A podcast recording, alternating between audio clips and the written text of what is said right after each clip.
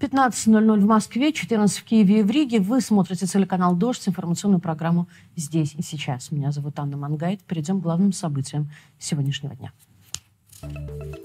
Корабли российской армии впервые за 30 лет стали выходить в море с ядерным оружием. Владимиру Путину построили секретную сеть железных дорог и станций. Они ведут к его резиденциям. Россияне за год получили рекордное число новых паспортов из-за смены пола.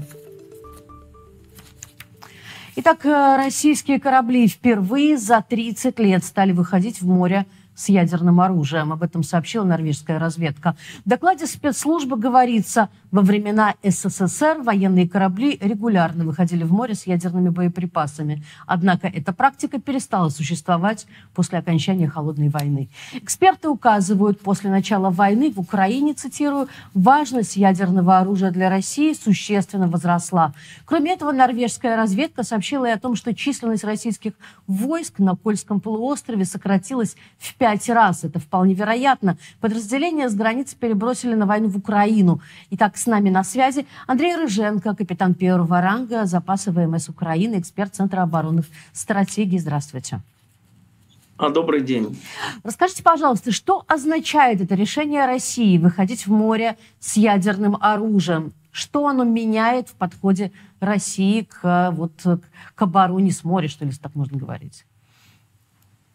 Ну, ядерное оружие это никак не оборонительное оружие. Я думаю, что больше э, тут э, э, значение такое воздействия, скажем, психологического.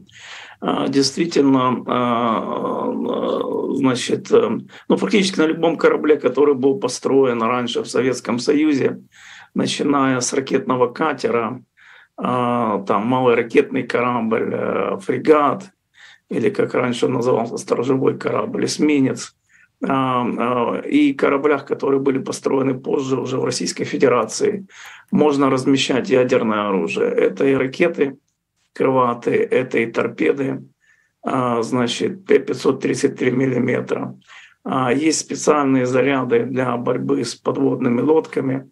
Вот. И действительно, во время Советского Союза порядка 25% ракетного боезапаса, они были в специальной боевой части, то есть ядерной. Ну, я начинал свою службу на Черноморском флоте, и такая практика была. Действительно, после распада Советского Союза, а, а, значит, э, я так понимаю, что решение о э, том, чтобы эти ядерные, ядерные специальное ядерное оружие было постоянно на кораблях, его не было. Хотя я не могу сказать, например, по подводной лодке. По всей видимости, на борту подводных лодок э, э, с межконтинентальными баллистическими ракетами оно все-таки оставалось, потому что ну, просто ракеты в другом варианте не делаются. Они только со специальной боевой частью. И они находились в боевом дежурстве. Но в данном случае э, вот, норвежские службы говорят о том, что, видимо, по, по, при помощи своих каких-то специальных средств они выявили наличие на кораблях российских, которые базируются а, Северного флота вот, на Кольском полуострове, такого оружия. Ну, если честно, а, я скажу, что а, ну, выявить достаточно сложно, потому что ну, никакого там специального излучения а, вот эта боевая часть, она не излучает. Я помню, как в 80-е годы еще на Черноморский флот приезжали американские специалисты, они э, мерили вот эти вот возможные излучения на тогда крейсер «Слава» назывался он. Вот, и ничего не нашли. Вот. То есть поэтому э, ну, такое возможно, конечно, если об этом говорят норвежские специалисты, техника у них хорошая, так оно, по всей видимости, есть. Но, опять же, это касается надводных кораблей, а на подводных лодках, я думаю, что оно постоянно было все эти годы, по крайней мере, на э, стратегических ракетоносцах. А вот. Ну, э, для чего это делается? Видимо, для демонстрации там какой-то своей силы, вот, хотя, в общем-то, э, ну, неоднократно тот же Запад говорил российским политикам, что применение э, ядерного оружия, оно э, ну, недопустимо. Тем более, ну, немножко удивляет, что оно как бы значит, ну, демонстрируется достаточно далеко от ну, района ведения войны России против Украины, где, в общем-то, до, до этого достаточно много говорилось там про возможность применения тактического ядерного оружия и так далее. Вот. Ну, в общем, э, ну, я бы не сказал, что это первое событие, э, значит, когда ну, Россия, в общем-то, решила использовать это на кораблях. Мы знаем, что на Черном море, э, во-первых, там есть склад такого специального боеприпасов. А в Новороссийске мы знаем, что активизируется вот эта инфраструктура для хранения ядерного боезапаса в Крыму, которая, в общем-то, в украинское время была законсервирована там, а, планировалась там под другие цели, ну, фактически не использовалась, потому что тогда просто не было средств на это, чтобы ее там как-то модернизировать. Но сейчас мы знаем, что там работы, в общем-то, а, ведутся для возможной ее реактивации. Поэтому, ну, это, в общем-то, такая ну, громкая статья. Опять же, а, да, Россия, ну, в общем-то, демонстрирует свои определенные возможности, и, в общем-то, ядерное оружие является тем, ну, что как бы действительно а, стран... а вот размещая ядерное оружие на кораблях, которые находятся неподалеку, например, от границ Норвегии, а, и вообще и, и стран НАТО, и других стран НАТО.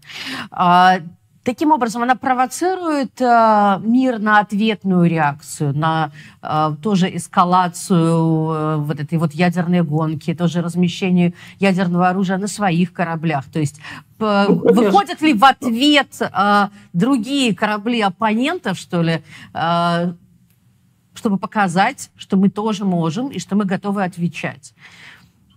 Ну, конечно, да, однозначно, потому что ну, какие-то э, ответные меры будут приняты. Не обязательно это будет там размещение э, ракет с ядерными боеголовками там, либо какие-то другие типы вооружения. Но ответные меры, конечно, будут, будут э, сопровождать. И опять же, ну, будет ситуация, будет, э, э будет эскалация ее. Тем более, ну, мы знаем, что, в общем-то, вот в пределах вот этих вот трех морей, э, трех би, как говорят, Баренцева, а, Балтийское и Блэк, Черное море, в общем-то, Россия, она а, ну, ведет такую политику по своим морским акваториям экспансивную, то есть старается их расширить, старается свое влияние там расширить и так далее. Ответ однозначно будет. Вот, он не обязательно будет там зеркальным, но он будет, и за этим будет вестись Э, наблюдения. А есть ли какие-то ограничения по военным критериям, по критериям безопасности, как может перемещаться ядерное оружие по морю? Вот в чем особенности? Ну, есть э, районы, в которых как бы есть э, районы, в которых ну, запрещено использование ядерного ядерных энергетических установок, правда, а, такого, чтобы есть, может быть, решение властей не применять, ну, не, не, досп, не допускать корабли с ядерным оружием в свои порты, а вот по каким-то там позициям. Однако так я, в общем-то, а, ну, не знаю, чтобы такое было. В общем, ну, например, ну, в Черном море не, не допускалось раньше использование ядерных энергетических установок. Вот. Но ядерное оружие, оно было на кораблях, опять же, практически всех то же самое. Опять же, не нужно думать, что это какая-то там очень большая царь-бомба, которая весит там десятки тонн. Это, в принципе, ракета, мина или торпеда с такими же габаритами. А вот, с той лишь разницей, что боевая часть ее специальная, и она может инициировать вот этот вот э, э ядерный взрыв. Вот. Э, и, ну, в общем-то, и выявить достаточно сложно было раньше. Я не знаю, сейчас может быть проще. Но, в принципе, на уровне каких-то портов стран может просто быть принято решение, что мы не допускаем а, значит, наши порты, корабли там с ядерной энергетической установкой или с ядерным оружием. И просто не будут оказывать услуги и не, пускать, не будут пускать эти корабли в открытом море а, по, э, ну, по, за пределами территориального моря, то есть 12 морских миль, ну, гарантируется свобода суд, судоходства. Тут, в общем-то, никаких ограничений быть не может. А, ну, хочу вас спросить по еще одному пункту этого доклада. Меня впечатлило, что фактически Россия оголила свою границу с Норвегией, отправила довольно много, около трех тысяч, пишет э, вот этот норвежский доклад, военных, с, э, которые служили на границе, на войну в Украине.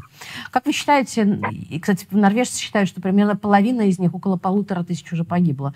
Как вы считаете, насколько э, логичны эти действия России? Ну, Россия сейчас привлекает очень большое количество своих сил, наиболее таких боеспособных, тем более для войны в Украине. В Украине сейчас находится 350 тысяч военнослужащих Российской Федерации. А, что касается вот Кольского полуострова, то ну, мы точно знаем, что оттуда 61-я бригада морской пехоты Северного флота как раз находится в районе Херсонской области захваченной, она контролирует Кинбургский полуостров, а, он там проводятся мероприятия с ними там по различным там амфибийным высадкам и так далее. Это то, же самое касается, кстати, и бригад морской пехоты 155 и 40 с Тихоокеанского флота. Они, то есть они находятся еще дальше, они переброшены. Сейчас они действуют на востоке Украины. Вот. Но это говорит о том, что в России как бы не так много действующих э, военных подразделений, которые она может использовать в Украине. Тем более, ну опять же, это же не первый состав уже этих бригад, а, наверное, уже третий, потому что они использовались в самом начале войны, и у них тоже были большие потери. А, вот. Э, и мы знаем, что, ну, например, на острове Змеиный, да, который находился под контролем России, там были э, комплексы а, а, «Панцирь», переброшены тоже с Дальнего Востока. То есть, в принципе, выгребают ну, из фактически со всего периметра своего оборонного. То есть не только на севере, а и на востоке там как бы оголяются вот эти вот оборонные рубежи, скажем. Вот. Ну, потому что, в общем-то, очень хочется поставить Украину под свой контроль, но это не получается. Спасибо большое. Это был Андрей Рыженко, капитан первого ранга запаса э, ВМС Украины, эксперт Центра оборонных стратегий. Мы обсуждали э, доклад норвежской разведки, которая в том числе рассказывает о том, что теперь э, военные корабли выходят вместе с ядерными, э, ядерными зарядами в море, чего не происходило с конца советского существования Советского Союза. Здесь и сейчас. Вот моя любимая тема о таком несколько параноидальном существовании российского президента Путина, о новых э, этапах, что ли, охраны, безопасности, вообще об новых особенностях его существования. К резиденциям Владимира Путина на Валдай, в Сочи и Новоогарево подвели отдельный железнодорожные пути специально для президента. Построили для него и секретные станции, это выяснило издание «Проект». Накануне журналисты проекта «Досье» рассказывали о бронепоезде Путина. Президент предпочитает теперь передвигаться не по воздуху, видимо, так ему кажется опасно, а по железным дорогам. Передвижение самолетов президентского отряда можно отследить с помощью различных сервисов. Об этом говорят журналисты. Внешне спецпоезд Путина, видимо, специально неотличим от других составов РЖД, отмечали в досье. По словам бывшего машиниста, с которым поговорил проект, бронепоезд Путина базируется в депо на станции Москва-Каланчевская, где находится закрытый вокзал для вип-персон. Этот спецвокзал, как убедился корреспондент издания, и сейчас функционирует. Окружающий его высокий забор дополнительно укреплен колючей проволокой. К нам присоединяется Михаил Маглов, журналист Scanner Project. Михаил, здрасте. Добрый день. В данном случае журналист издания «Проект». Хорошо. Скажите, пожалуйста, а как удалось вообще выйти на эту информацию о существовании отдельных железных дорог для Путина? Ну, а, вообще а, про строительство железнодорожного вокзала на Валдай еще в 2018 году сообщало издание «Собеседник». И когда мои коллеги при, приехали на Валдай, в, рядом с соседней деревней, в общем, все местные жители говорили, да, у нас тут Путин вообще-то железнодорожную станцию построил. А коллеги пошли, посмотрели, действительно закрытая железнодорожная станция, а со спутника видно вертолетная площадка, еще дополнительно огорожена, большая вывеска МЧС. А, ну а дальше мы задались вопросом, а если поезд Путина приезжает на Валдай, то он должен откуда-то уезжать. И дальше было просто дело техники, посмотреть со спутника, что поменялось возле других резиденций Путина, которыми он пользуется чаще всего.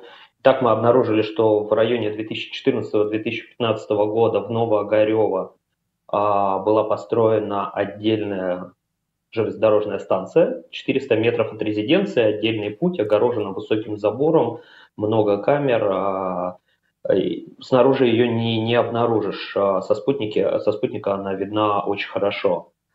А в случае с южной резиденцией Бочаров и Ручей в Сочи, там проблема, там невозможно построить э, станцию, потому что особенности рельефа и плотной застройки в Сочи не позволяют это делать но существующая железнодорожная ветка проходит э, а, на задворках резиденции Бочаров ручей, тогда было решено сделать дополнительную тупиковую ветку, чтобы поезд мог остановиться, и там решили, что станция не требуется, ну и невозможно построить, поэтому построили перрон, поэтому прибывая в Сочи, поезд останавливается в, на отдельной ветке, огороженной забором, и можно через перрон уже оказаться сразу на территории резиденции.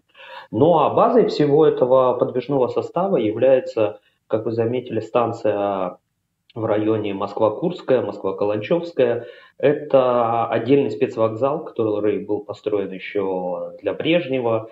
А Брежнев в последние годы в основном своей жизни из-за тяжелого состояния передвигался по стране в основном на поезде. И для обслуживания его состава была сделана отдельная станция, и мы видим, опять же, и со спутника, и вчера другие коллеги обнаружили фотографии, что и снаружи этот вокзал, и внутри очень сильно обновился в последние годы, что говорит о том, что он активно используется. Как вы думаете, почему Путин вообще так э, заинтересовался, увлекся железными дорогами? Вот моя версия, что это как-то связано с безопасностью. Наверное, ему кажется, что на самолете, что ли, опаснее. Но подтверждается ли это чем-то? Есть ли какие-то обоснования? В какой момент, собственно, он пересел на поезда? Знаете, это тот вопрос, который мы... А, а, во-первых, пересел а, довольно давно. Есть версия, что это произошло до войны, но мы видим, что и само строительство, и поезда курсируют регулярно, что говорит о том, что поездом он пользуется, в общем, а, не последние два года, а значительно дольше. Что касается причин, дальше здесь это будут предположения, потому что, ну, в целом, как бы доказательств никаких нет, мы не знаем. А вопрос безопасности – это один из э, которых версий звучала. Если честно, мне лично она, возможно, кажется немного натянутые, потому что ну, поезд э, тоже не самое безопасное, в отличие от самолета. Поезд э, не перемещается в пространстве вверх-вниз, вправо-лево. Он едет по ранее запланированным путям, которые как бы существуют. А ФСОшников перед поездом не отправишь бежать проверять все в целом рейсы.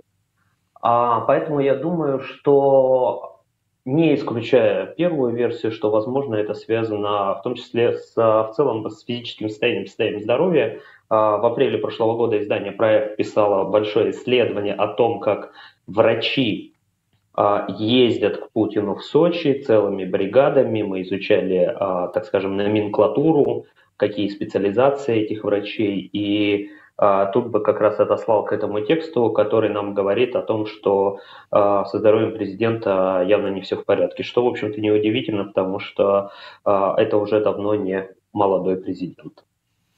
А как вы считаете, или, может быть, вы изучали этот вопрос, всегда ли вообще существовали эти альтернативные VIP-поезда и VIP маршруты? Или это такое путинское ноу-хау? Ну вот я помню только историю про Сталина и про некое метро-2, которое существует для а, видимо, возникла специально для Сталина и приближенных, э, учитывая опасности, войну э, Вторую мировую. А, что было дальше? Дальше практиковали вообще это особые, особые дороги для особых людей? Ну, а со Сталином, опять же, как бы занимаясь этой темой, нельзя было не обратить внимание на какие-то исторические аспекты Сталин, в принципе, не летал в самолете. Насколько я помню, это было единожды, когда невозможно было проехать на поезде и пришлось лететь на самолете в Тегеран. Все остальное время он передвигался на спецпоезде. А, как и я упоминал, следующая большая отсылка – это последние годы жизни Брежнева, когда, опять же, по стране Брежнев активно использовал передвижение на поездах, и была построена инфраструктура. Это тоже в целом из-за состояния здоровья, из-за сложности перелетов. Ну а другой красочный пример, а, уже, так скажем, иностранный, но скопированный в целом с СССР, это а, семья Кимов а, из Северной Кореи. Я прекрасно помню, как я был ребенком и как а, через всю Россию в гости к Путину в Москву ехал Ким на бронированном поезде, и когда на Транссибирской магистрали даже останавливали поезда, чтобы э, он, в общем, ехал в гордом одиночестве. А другие какие-то примеры я вряд ли назову, но, конечно же, поезд – это один из видов транспорта. Поезда бывают разные, некоторые даже принимают участие в войне – и не вижу каких-то, если честно, глобальных причин, почему поезд нельзя использовать. Вполне себе а, можно, но это в целом интересно и в контексте военных действий, и в контексте сообщения о состоянии здоровья президента. А, ну, видимо, вот мы история повторяется, и мы видим что-то, что уже было. Вообще, конечно, интересный ракурс, что поезд нужен для того, чтобы ему могли оказывать медицинские услуги в любой момент, в том числе и во время перемещения между резиденциями. Спасибо большое. Это был Михаил Маглов, журналист издания «Проект», э, который опубликовал э, статью о специальных железнодорожных путях, которые соединяют резиденции Путина, по которым он перемещается на своем специальном поезде. Здесь и сейчас. Беспилотник, которым на днях похвастался глава Приморья Олег Кожемяко, нашли на Алиэкспресс. Напомню, вот так выглядит летательный аппарат, который якобы создали приморские инженеры. От винта запускаем двигатели. Режим стабилизации квадрокоптер. Весеннее, взлет 1 метр. Машина полностью находится в автоматическом режиме. Управляю курсом, вправо, влево. Управляю креном. Так как на салюте. И все.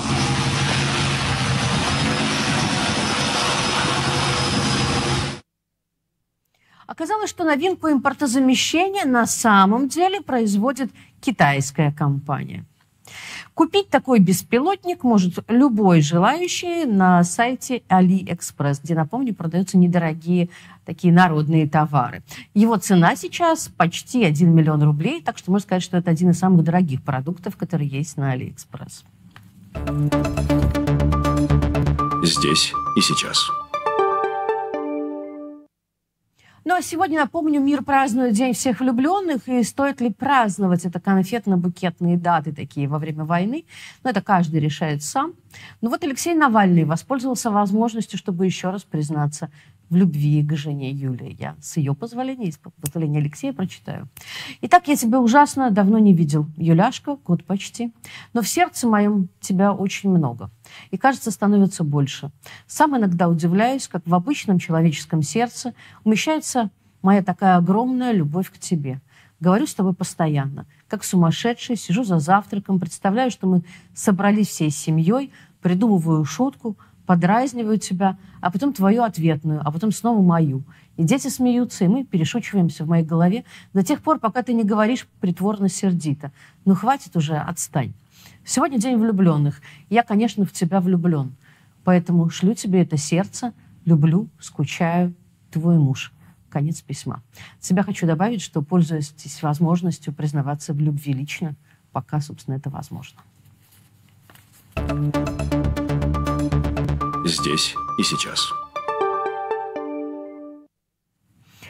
Ну, сегодня не только день все-таки всех влюбленных, но и день безопасного интернета в России. По крайней мере, сегодня его отмечала глава так называемой Лиги безопасного интернета «Ньюсмейкер» Екатерина Мизулина своей 40-минутной пресс-конференции. По мнению Мизулиной-младшей, лидером по распространению деструктивного и опасного контента для молодежи стал, конечно же, YouTube. Лидеры по распространению такого опасного контента – это площадки иностранные, такие как YouTube и Telegram. В текущей ситуации зачастую складывается впечатление, что модерация опасного контента на этих платформах вообще полностью отсутствует.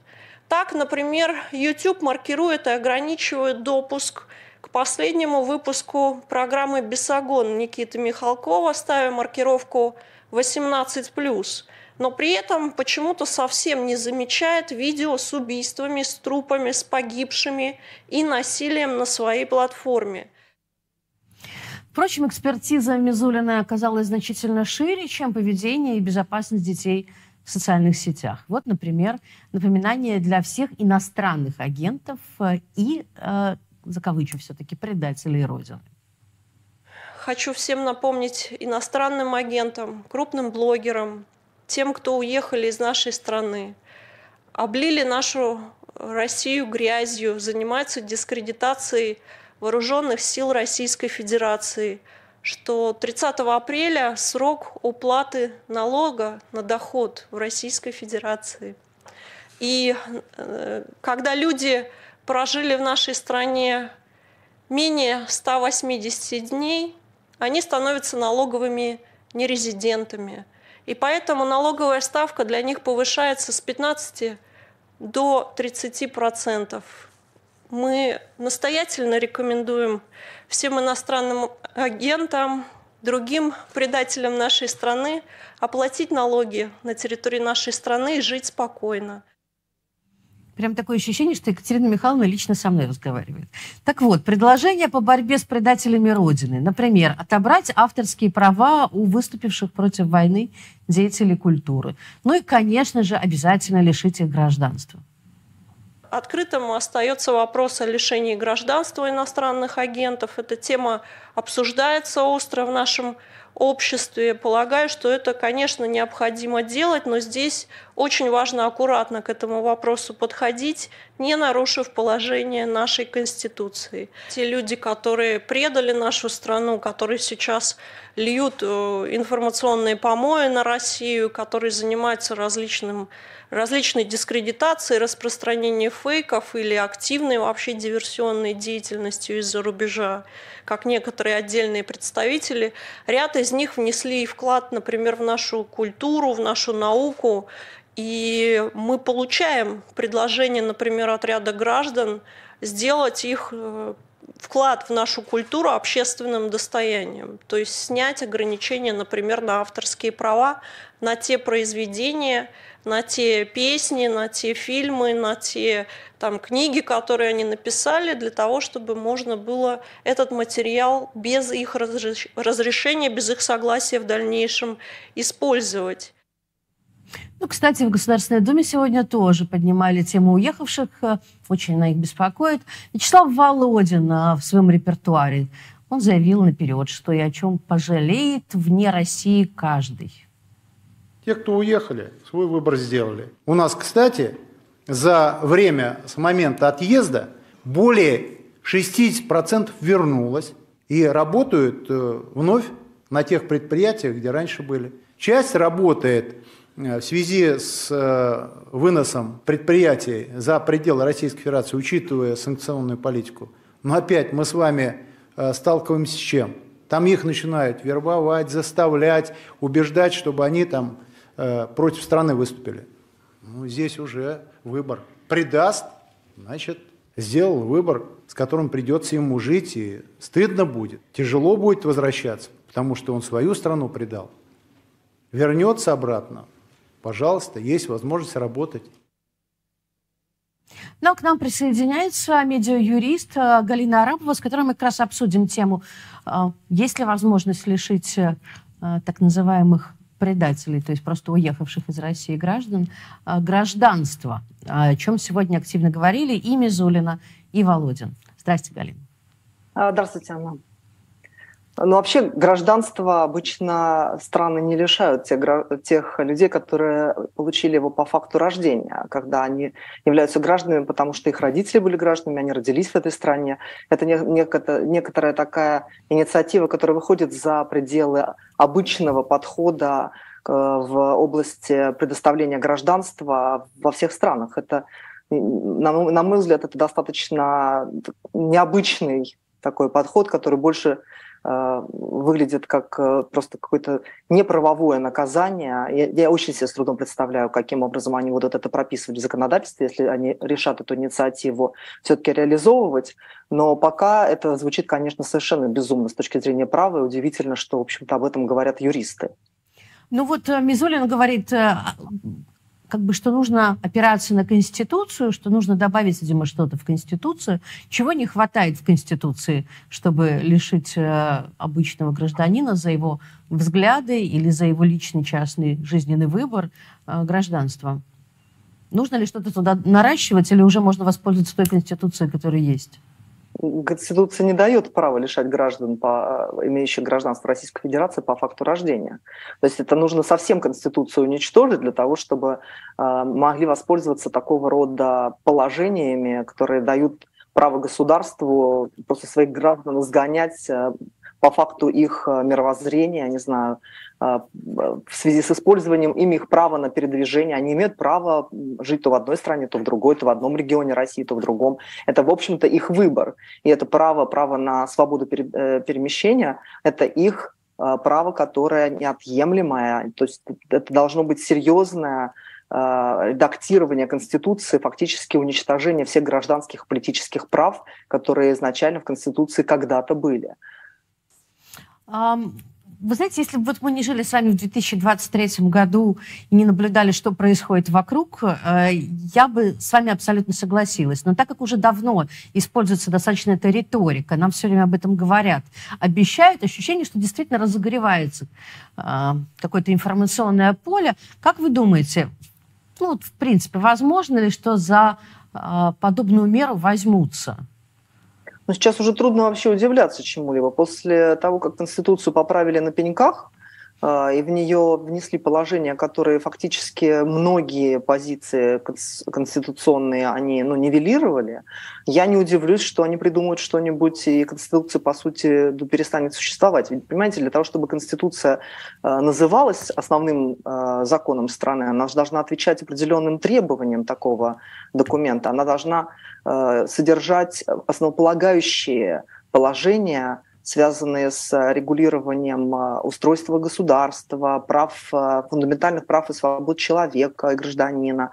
Но если бесконечно ее править и убирать оттуда все эти положения, то фактически Конституция перестанет быть таким документом, на котором должны основываться другие законы. Ведь все остальные законы в стране, они должны соответствовать основному закону, они должны быть а, в полном соответствии с Конституцией. А если Конституция сама будет барахлом, что дальше-то будет с законодательством? Все же посыпется. Я понимаю, что могут отменить все остальные законы. Там, и закон о гражданстве, и закон, а, который позволяет там, гражданам свободно выбирать место жительства, и все законы о выборах можно отменить.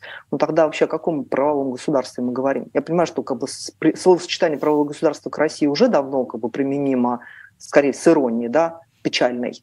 Вот. Но если еще править Конституцию в этом направлении, не знаю, мне кажется, мы просто все основные позиции государства, государственности сотрем совсем. Ощущение, что в этих а, своих спичах и Мизулина, и Володин, и многие другие апеллируют к советской практике, когда людей а, инакомыслящих, других взглядов, неудобных, лишали гражданства, высылали из страны тогда. Но практика лишения гражданства активно применялась. А, тогда, в советском прошлом, на каких основаниях это делалось? Очевидно, политических. По сути дела, то, что сейчас предлагают, это аналог. Но, опять же, мы говорим в данной ситуации не о праве. Я, как юрист, не могу оценивать это как правовую позицию. Это абсолютно политическое заявление, политизированное, которое ну, пропитано насквозь каким-то ядом и ненавистью. И поэтому, соответственно, здесь говорить о том, что э, представители власти, заявляя о необходимости, возможности введения такой меры, э, хотят оставаться законниками, у нас же до сих пор э, органы власти все время говорили, что вот у нас есть закон, вот мы ему, ему следуем, вот буква закона, вот мы делаем все по закону. А, то есть в данной ситуации, если они говорят, что мы будем лишать гражданства и внесут, соответственно, какие-то изменения в законодательство, то этот закон станет просто абсолютным уже таким глобальным дышлом а, здесь абсолютно риторика не правовая. Это политическое заявление, которое, очевидно, будут облекать в букву закона для того, чтобы свои политические хотелки реализовать а, максимально процедурно. Но мы будем в таком случае свидетелями серьезного падения, уже не просто кризиса правового в государстве, а серьезного падения всей правовой системы. Не могу вас не спросить, буквально последний вопрос. А, я знаю, что когда люди выходят, например, из гражданства, им предоставляется эта возможность только если у них есть второе гражданство или его возможность. А что может произойти с людьми, которых лишили гражданства принудительно? Кем они становятся в такой ситуации с юридической точки зрения? очевидно, лицами без гражданства. Есть э, категория лиц без гражданства, которые являются э, людьми без принадлежности к гражданству какого-либо государства. Ну, у нас в нашем законодательстве есть тоже такая категория граждане, иностранные граждане, лица без гражданства. Вот каким образом это будет вот, реализовано применительно к последней инициативе наших депутатов, вы знаете, это вот сейчас мы можем только гадать э, на кофейной гуще. Но так или иначе, сама по себе, еще раз скажу, инициатива лишать граждан Российской Федерации, приобретших гражданство в силу э, рождения, потому что их родители были гражданами Российской Федерации, они родились на территории Российской Федерации, они не приобрели гражданство. Это не Э, лица, которые подали заявление о приобретении российского гражданства, вот до, до последнего времени можно было лишить гражданства только таких лиц, но не тех, которые приобрели гражданство по факту рождения. Если они сейчас будут делать это, ну, очевидно, наверное, количество лиц без гражданства увеличится, и это будет просто глобальный такой мировой позор Российской Федерации, потому что с трудом себе представляю, что в современном мире э, государство поступала так по отношению к своим гражданам, даже которые не согласны с какой-то пози- политикой государства по определенному направлению, те, которые уехали жить в другую страну, те, которые даже привлечены к уголовной ответственности, даже за тяжкие преступления. А, такого не было, это беспрецедентно. Спасибо большое. Это была Галина Арапова, медиа-юрист. Мы обсуждали сегодняшнюю инициативу госпожи Мизулина и господина Володина, которые предлагают лишать гражданства. Особенно вот э, подробно об этом говорила сегодня а, глава Лиги безопасного интернета Мизулина на пресс-конференции. Лишать гражданства тех, кто э, выехал из страны по политическим причинам. Здесь и сейчас. Интересная цифра. По данным российского МВД, в 2022 году россияне почти вдвое чаще получали новые паспорта по причине изменения пола.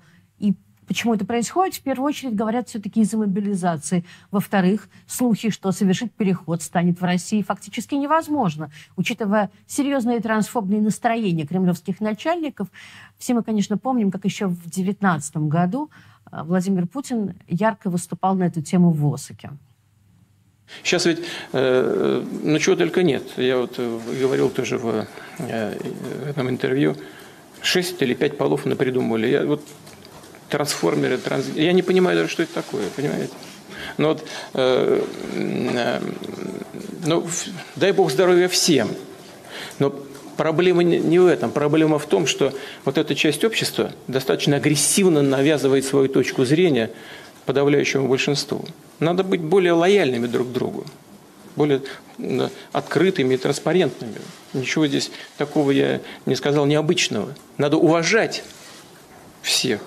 Это правда. Но нельзя силовым методом навязывать свою точку зрения. А ведь э, вот это представители либеральной так называемой идеи, они ведь в последнее время просто навязывают, что в школах прямо диктуют необходимость там определенного так называемого там, сексуального воспитания. Родители не хотят, их чуть ли не в тюрьму за это сажают. Вот, вот я о чем говорил. Очень люблю эту цитату про трансформеров. Итак, а, поговорим с Владимиром Комовым, старшим партнером правозащитной инициативы «Дело ЛГБТ+,» о том, почему уже все-таки увеличилось почти вдвое количество зафиксированных изменений пола в паспорте именно в 2022 году. Владимир, здравствуйте. Да, здравствуйте. А, собственно, да, действительно, несомненно, очень важной причиной этого является мобилизация. Это видно как то, что у нас есть дела, связанные с тем, что военнослужащие решаются на трансгендерный переход, и ищут помощи со стороны нас, ЛГБТ-активистов, как можно было бы это сделать в рамках действующих в рядах вооруженных сил. Однако и по количеству тех обращений, которые к нам поступают, очень хороша видна динамика. Где-то после объявления частичной мобилизации, а количество запросов, связанных на консультации юристов о трансгендерном переходе, увеличилось порядка от 5 до 8 раз. Это небывалый рост. С другой стороны, мне все-таки кажется, что сама по себе мобилизация, несомненно, важная причина, но не единственная отнюдь. И даже то, что после трансгендерного перехода транс-женщинам продолжают приходить повестки, вот сзади меня, а она, собственно, одна из тех людей, кто совершенно недавно сменила трансгендерный, сменила гендерный маркер в паспорте, и, пожалуйста, ей все равно пришла повестка, ее вызывают в военкомат. И а система простите, она собирается действовать? Она будет оспаривать обращение военкомата? Не боится ли она туда прийти для этого? Какую вот стратегию она На сегодняшний момент э, мы всем рекомендуем не ходить в военкоматы, потому что в случае с транс-женщинами, конечно, абсурд. А вот в случае с транс-мужчинами вопрос очень сложный, потому что как показана, опять же, статистика, транс-мужчины, наоборот, реже сейчас меняют документы, потому что многие из них до 2020-2018 года получали категорию В, годности, и их военкоматы разыскивают, пускай даже не разбираясь а в том... А что такое категория В? Давайте напомним. Ограниченно годный, то есть, в принципе, пожалуйста, может быть призван, а учитывая, что если мы говорим о лицах старше 27 лет, то по данным, которые имеются сегодня, в ноябре где-то были новые приказы, которые усложняют прохождение медицинской комиссии для мобилизованных граждан, что, в принципе, позволяет не учитывать ограничения по здоровью для призывников, и, вернее, вот как раз для мобилизованных, как их, как части призывников. Что же касается транс-мужчин и вообще транс-женщин, наверное, тоже в какой-то степени, то здесь еще и трансфобия со стороны Министерства обороны присутствует, потому что если раньше причины, по которым людей признавали негодными для службы в армии, были довольно разнообразны, то сейчас для этого необходимо а, либо да, либо вот сменить документы, то есть успеть пройти все необходимые процедуры, получить гербовую печать, свидетельство о рождении и тому подобное. Либо же вас отправят на недобровольную госпитализацию, которая может длиться довольно длительное время, как, как будет, как, какая практика в том или ином регионе. Но все-таки основной причиной, мне кажется, нужно говорить о тех гомофобных, трансфобных законах, которые применяются сегодня в России. Например, даже та новая, расширенная гомопропаганда, статья 6.21, она в первую очередь была направлена и зафиксирована. Мы вот одна из тех организаций, которая ведет как раз первые дела по этим новым статьям, новеллам законодательства. Это молодой человек, переодевшийся в женское. Поэтому, конечно, транслюди крайне обеспокоены и пытаются как можно быстрее совершить трансгендерный переход. Что Даже не легализоваться, да? Да, конечно. А вот я Но вас даже... не могу не спросить, вы начали уже просто про это рассказывать, чтобы не пропустили эту тему. Вы говорите, что есть а, а, уже служащие кадровые военные, которые пытаются совершить, убыстрить, что ли, а, вот этот вот официальный а, трансгендерный переход. Я правильно вас поняла? А, кто-то вечно откладывает этот процесс, потому что вопрос трансгендерного перехода – это вопрос социализации человека, и он довольно сложно непростой. У некоторых людей бывает детранзишн, они сталкиваются с тем, что не могут пройти этап непринятия их обществом. И как раз форма смены документов, она облегчить должна, по идее, этот процесс. Но для кадровых военных это еще и проблема не только аутинга, не только какого-то заявления внутри своего коллектива, но и также непринятия со стороны руководства, ведь в основном у нас сейчас никого не отправляют, даже в случае окончания контракта в запас.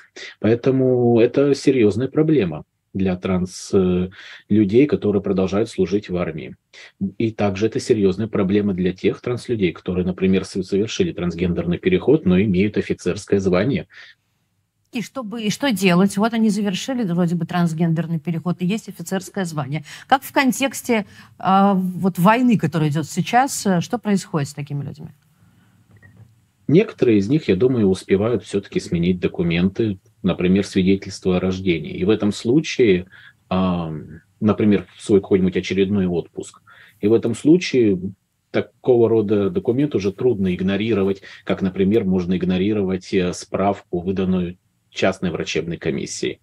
А те, кто заявляют своему начальству о трансгендерном статусе, будучи на передовой. Мы такое дело имеем, о нем неоднократно писали различные издания, СМИ. И хотя человека направили в тыл, однако его судьба очень противоречива, неизвестна. Мы переста- потеряли контакт с этим человеком на тот момент, когда к нему пришли следователи ФСБ. Какая ужасная история. А, mm. Ну, собственно, помогай, фактически я все поняла. Единственное, что хочется понять, можно ли действительно а, помочь людям, которые не успели пройти до конца вот этот, совершить этот трансгендерный переход и зафиксировать это юридически, можно ли им все-таки помочь а, а, не быть, э, не стать мобилизованными, что ли, не оказаться на войне? Сталкиваетесь ли вы с такой проблемой и как вы ее решаете? На сегодняшний момент пока что только инициативы. Например, Милонова об ужесточении порядка получения э, смены документов, о порядке получения нового гендерного маркера в паспорте. Поэтому, конечно, я вижу здесь необходимость борьбы нашей социальной группы ЛГБТ-людей с подобного рода инициативами. Во-вторых, все-таки очень важно добиться снижения а, трансфобии в обществе, которая имеет место после начала событий на, в Украине. И, собственно, Потому что во многом людей как раз толкает все-таки та самая гомофобия и трансфобия. Например, то, что одновременно с законами и поправками в статью 6.21 был принято постановление правительства Российской Федерации, которое фактически запретило транслюдям заниматься во многом, в большом количестве отраслей, например, в образовании. Педагоги и транслюди теперь попадают под ограничения в связи с э, психиатрическими заболеваниями. Причем подобного рода ограничения абсурдны, они прошли как-то тихо, незаметно, документ противоречивый, но это, конечно, многих людей, например, подталкивает, чтобы покинуть нашу страну. А из-за того, что в нашей стране, начиная с 2018 года, существует довольно простой, наверное, даже самый простой э, способ получения трансгендерного статуса перехода, изменения гендерного маркера в паспорте по сравнению с другими странами Европы, наверное, отчасти это заставляет людей, прежде чем эмигрировать из страны, сменить документы. Спасибо большое. Это был Владимир Комов, старший партнер правозащитной инициативы «Дело ЛГБТ+,» который рассказал нам подробнее, почему так много а, вот, узаконенных легальных а, смен паспорта в связи с переходом из одного пола в другой произошло именно в 2022 году в России. Здесь и сейчас. Хочу вам напомнить, что вы смотрите телеканал «Дождь», программу «Здесь и сейчас». И наверняка вы можете смотреть нас и по телевизору, в смарт-ТВ, в кабеле. Но я отдельно благодарна тем, кто смотрит нас в Ютубе. Сейчас поставить лайк нашей трансляции, потому что чем больше лайков, тем больше зрителей. И не забывайте про активную ссылку под трансляцией. Вы можете нам помочь деньгами и помочь нам работать в самое сложное время. Власти Турции полностью снесут город, пострадавший от землетрясения. Речь идет о городе Нурдагы в провинции Газиантеп. Там проживает около 17 тысяч человек. По завершении спасательных работ город отстроят заново, заявил исполняющий обязанности главы провинции Осман Билгин. Мы пережили колоссальную катастрофу. Мы приняли решение вместе с министром градостроительства. Все завалы убираем, город полностью сносим на 100%. Мы нашли под завалами одного только дома 150 погибших. Город будет построен заново. По последним данным, в Турции в результате землетрясения погибли более чем 31 тысяча человек. Президент Турции Раджеп Таип Эрдоган заявил, что поисково-спасательные группы спасли из-под завалов домов больше, чем 8 тысяч человек. Кроме этого, в стране нашелся город, в котором никто не погиб, не обрушилось ни одно из зданий, хотя он находится вроде бы в зоне, в сейсмически опасной зоне и должен был пострадать от землетрясения. Это город Эрзин. Эксперты связывают этот уникальный и счастливый случай с политической конкуренцией в городе. Оппозиция и сменяемость власти в Эрзине дают возможность политикам следить за незаконным строительством и бороться с коррупцией. Здесь и сейчас. А, ну вот уже несколько недель э, мы следим за драматическими событиями, развивающимися с, в связи со здоровьем Романа Костомарова, олимпийского чемпиона в танцах на льду. Пневмония, сепсис, э, гангрена, ампутация стоп. Человек, славивший своим богатырским здоровьем. Именитый спортсмен. Кажется, так запустил обыкновенную простуду, что теперь мы наблюдаем с ужасом за тем, как развивается борьба за его жизнь. Как это могло произойти? Мы хотели поговорить об этом э, с врачом-пульмонологом Василием Штабницким. Василий, здравствуйте. Добрый день. Рад вас видеть. Ну, это действительно поразительная какая-то история для нас, для обывателей. Вроде бы такой образ... образцово здоровый человек э, профессиональный спортсмен, который, для которого тело и здоровье – это источник э, благополучия, заработка, репутации. И вот э, заболевает, и болезнь развивается таким образом, что теперь мы все следим с ужасом, как отнимают стопы, как э, вот сегодня прошел слух, к счастью, он не повредился, что и кисти рук тоже ампутировали, потому что не удалось остановить гангрену. Каким образом, что могло спровоцировать э, вот такое развитие сюжета, что ли, о здоровье человека, который вроде бы изначально, как свидетельствуют его близкие, просто простудился? А, ну, как, обычно, сложный вопрос, э, на который э, сложно дать ответ.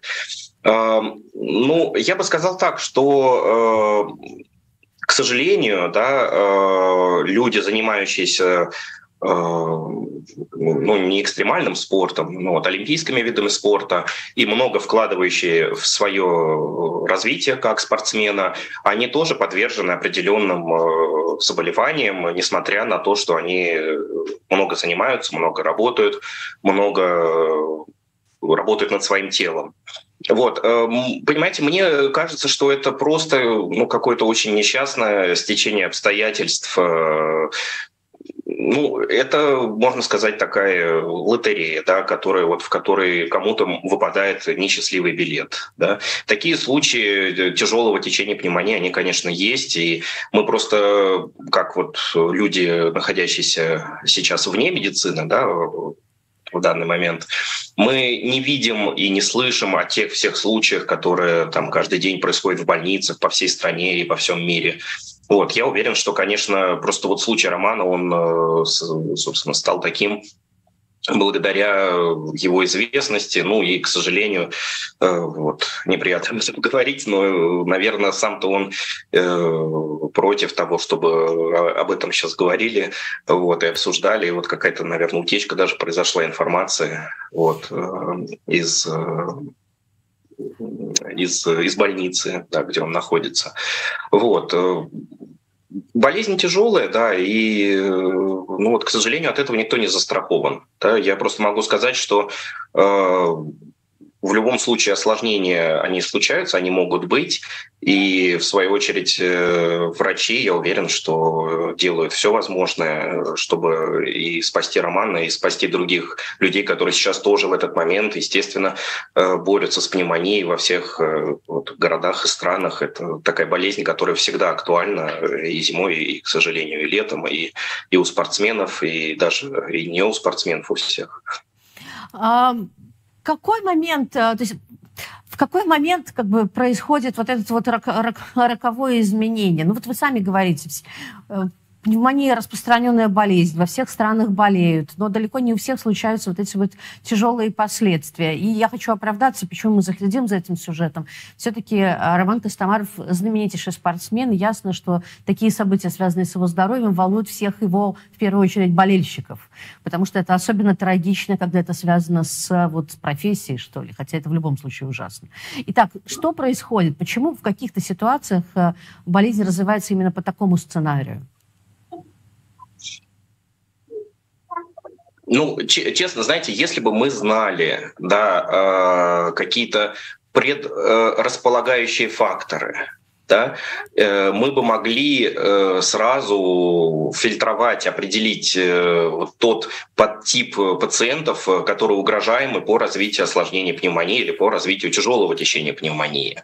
Вот некоторые факторы, кстати, известны, но я уверен, что ни одного из них у Романа не было. Вот это пожилой возраст, прежде всего, курение, алкоголь, сопутствующие заболевания, сахарный диабет, сердечная недостаточность.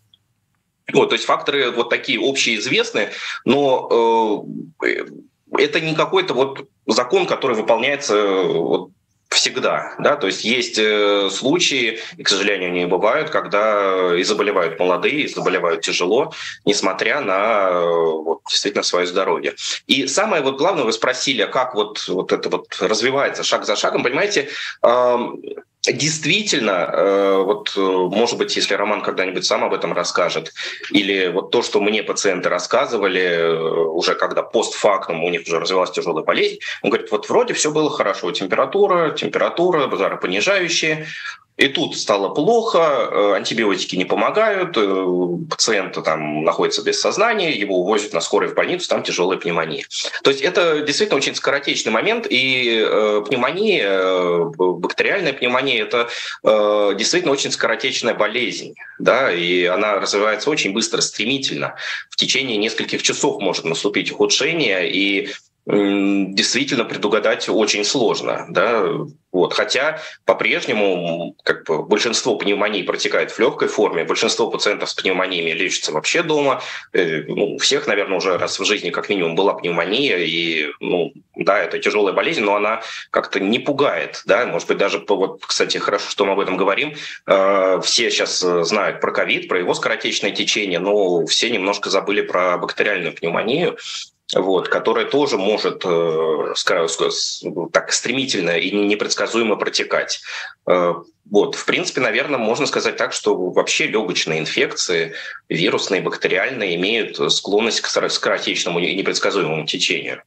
Вот. Э, и опять же, вот сто процентов сказать на раннем этапе, вот этот человек, у него будет тяжелая пневмония, а у этого человека будет легкая пневмония, невозможно. Также вот было с ковидом, также и э, справедливо это для пневмонии. То есть предсказать на, там, на первом, на втором дне, что все будет хорошо или все плохо, невозможно.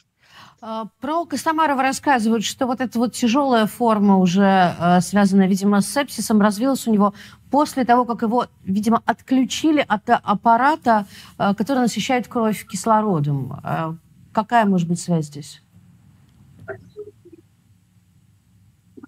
ЭКМО называется? Ну, может быть, она есть. Может быть, она есть. То есть, действительно, вот эти аппараты экстракорпоральной оксигенации, Э, могут давать, э, ну, они спасают жизнь, да, то есть они э, помогают насыщать кровь кислородом тогда, когда аппарат ИВЛ не справляется. Да, аппарат ИВЛ – это очень мощное средство для работы с легкими, чтобы заставить их дышать. Вот, но есть ситуация, когда аппарат ИВЛ не справляется. Тогда используют аппарат экстракорпоральной мембранной оксигенации.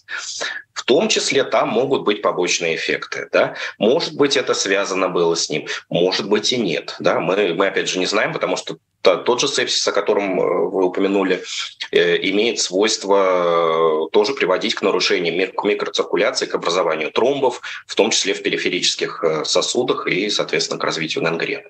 Вот. Поэтому вот здесь однозначно ничего сказать нельзя, но в любом случае, если аппарат экстракорпоральной мембранной оксигенации применялся, он применялся, естественно, по необходимости и в связи с тем, что стандартная ситуация использования аппарата искусственной вентиляции легких, она не, получи, не получилось э, использовать его по причине тяжелой пневмонии. Ну и не могу вас не спросить, как часто удается остановить э, вот, э, гангрену как последствие сепсиса, как, собственно, да, это проявление его, как удается без, как бы, без дальнейшего развития, драматического развития событий остановить эти процессы. Вот мы сейчас наблюдаем, когда... Знаете, ну я, к сожалению, здесь... Э, я вот, понимаю, что вы не, не гнойный хирург, но все-таки... Вот это даже не гнойный, ну и гнойный, и сосудистый. Вот ча- чаще всего с этим работают сосудистые хирурги, потому что чаще всего гангрена развивается у пожилых людей с нарушениями кровоснабжения э, рук-ног. Да, и это действительно частая ситуация, и там часто бывают ампутации. Да, гангрену можно остановить, но в, действительно в небольшом количестве случаев, применяя, как бы снова заставляя улучшая оксигенацию и доставку кислорода к периферическим тканям, борясь с инфекцией, проводя различные операции по освобождению тканей, чтобы как бы там такое происходит как бы распирание изнутри и нарушается тоже ишемия. То есть такие вот специальные процедуры проводятся, чтобы было эм, улучшить кровоснабжение. Вот. Но да, ампутации частые. Ампутации, к сожалению, частые, потому что гангрена — это, ну, мы все читали классиков э, про войны, и, в общем, сами являемся свидетелем войны. А, да, гангрена — это частое и очень неприятное и порой летальное осложнение вот, нашей, нашей жизни, да, нашей жизни в тех условиях, что руки, ноги должны постоянно получать нужное количество кислорода. Если они по какой-то причине не получают, вот, то формируются такие проблемы. Спасибо большое. Это был Василий Штабницкий, врач-пульмонолог. Мы все желаем Роману Костомарову здоровья. Напомню, что мы обсуждали причины подобного развития болезни, особенно когда это касается человека, для которого здоровье – это профессия. Спорт, естественно, связан со здоровьем. И это звучит, конечно, особенно драматично, как развиваются события в его случае. Здесь и сейчас. Иркутский губернатор встретился с подставными родственниками мобилизованных. Где-то я уже слышала про такую ситуацию. Настоящих э, родственников к нему просто не позвали. Напомню, что 8 февраля иркутские мобилизованные обратились к Путину, Шойгу и губернатору Кобзеву. Военные попросили вернуть их в тероборону, потому что они не умеют штурмовать здания и несут большие потери.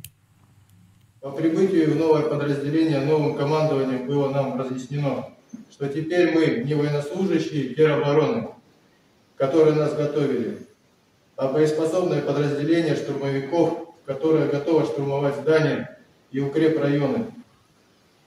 В нашем подразделении средний возраст военнослужащих около 35-40 лет. Многие имеют хронические заболевания, лишний вес и другие медицинские ограничения.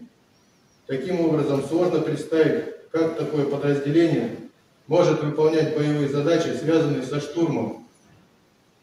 На протяжении всего времени подготовки нас обучали охранять объекты и здания, мосты, нести службу на блокпостах. А за неделю в новом подразделении хотят сделать из нас штурмовиков. Но спустя несколько дней глава области встретился с женами военных, однако, как рассказали изданию люди Байкала, настоящие родственники мобилизованных, на встречу пригласили неких подставных лиц. Например, сестра одного из военных заявила, что ее заблокировали в телеграм-канале губернатора, где она в комментариях просила о помощи. Трем родственникам других мобилизованных о встрече с Кобзевым тоже ничего не известно. У нас на связи жена одного из мобилизованных, Анастасия, которую не позвали на встречу с губернатором. Анастасия, здравствуйте. Да, здравствуйте. Расскажите, пожалуйста, а откуда вообще вы узнали про эту встречу и как вы считаете, действительно ли все ее участники подставные э, гости, скажем так? Ну, я нахожусь почти каждый день на связи с журналисткой, которая вот участвует вот в группе «Люди Байкала», и она спросила то, что ходили ли вы. Я говорю, то, что первый раз вот от вас про это услышала, что была какая-то встреча у Кобзева. И ну, мне об этом неизвестно, я туда не ходила. Как вы считаете, Думаю, почему вот... то, что насчет подставных, да, да все может быть. Сейчас э, ни нашим губернаторам, ни мэрам верить нельзя в их словах. Как вы считаете, Потому почему губернатор решил вам не помогать напрямую? Вот вроде бы ясно, что отреагировать надо, но реальной помощью не помогают. Ну, на этот вопрос, к сожалению, может ответить только он. Но даже взять, когда муж у меня находился не на самой Украине, а в Новосибирске или в Юрге, приезжал туда там губернатор, мэр, говорили, что у них обучение проходит полным ходом и все прям так у них хорошо. Ну, ничего подобного. Обучения как такового у них в принципе не было. Они были предоставлены даже там уже сами себе, не говоря уже о том, что сейчас происходит у них там на Украине. А что вы знаете о судьбе вашего мужа а, после того, как, э, собственно, его мобилизовали, и он и куда-то вот увезли? неизвестно куда. Вот предполагалось, что в тероборону, а он попал в штурмовики. Э, звонил ли он вам оттуда, или вы узнали о нем только из этого видео, которое было опубликовано?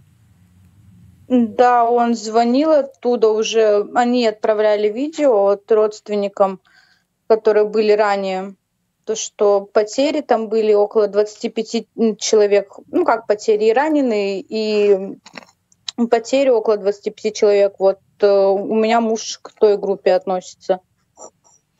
Угу. На а... связи мы с ним были, да. А изначально ему что обещали? Что он должен быть в теробороне, охранять какие-то объекты? Да. Что ему обещали? Да, они должны были встать на охрану стратегических объектов. То есть никуда убивать и э, штурмовать он не должен был, да? Нет, они даже этому, в принципе, не были обучены, а их отправили. Что вы сейчас собираетесь делать, Анастасия? Что вы, как вы думаете, можно сделать в такой ситуации? Ну, в такой ситуации нужно обращаться в Министерство обороны, в военную прокуратуру. Но военную прокуратуру даже когда звонил сам муж и говорил то, что вот такая ситуация произошла, им там руками развели, ничем не помогли, сказали то, что вот найдите военкомат, к которому вы сейчас приписаны. В общем, начали нести такой бред, что ужас. А Министерство обороны просто не берет трубки. Дозвониться пробовали. Поэтому даже не знаю, что делать сейчас в этой ситуации. Будете ли вы еще пытаться попасть на встречу с губернатором, который, конечно, предпочитает, наверное, других более удобных родственников? Я как-то даже не пыталась попадать на встречу с губернатором. Какой смысл? Обещается одно, а ничего по факту не делается. Спасибо большое. Это была Анастасия, супруга одного из э, мобилизованных, которые обратились э, с требованием вернуть их в тероборону, куда, собственно, их мобилизовывали, то есть не убивать людей в Украине и не штурмовать объекты, а охранять. Здесь и сейчас. Наверное, самый удоб... Э, известный в мире художник, уличный э, граффитист э, Бэнкси опубликовал очередную инсталляцию, ну вот прямо к 14 февраля, тематическую. Она против домашнего насилия в отношении женщин. На нем домохозяйка с синяком э, под глазом закидывает труп партнера в морозильную камеру. Видимо, очень достал. Итак, по-разному люди отмечают 14 февраля. Надеюсь, что вы, наоборот, это делаете с э, любимыми, а не с теми, кто вас э, каким-то образом мучает и э, при каким-то и заставляет сохранять отношения принудительно, скажем так. Итак, это была программа «Здесь сейчас». Меня зовут Анна Мангай. Встретимся с вами в 20.00 и подведем итоги всего сегодняшнего дня. С 24 февраля 2022 года с территории Украины в Россию было вывезено более 14 тысяч детей. По данным Украинского национального информационного бюро, только 126 из них удалось вернуть домой. Официальный украинский сайт поиска «Дети войны», тысячи родителей, родственников, государственные и негосударственные организации, волонтеры занимаются розыском пропавших детей – Телеканал «Дождь» собирает любую информацию о появившихся в последние 11 месяцев детях из Украины. В учреждениях, санаториях, лагерях, приемных семьях мы будем благодарны любой информации. Пишите нам на почтовый ящик дети собака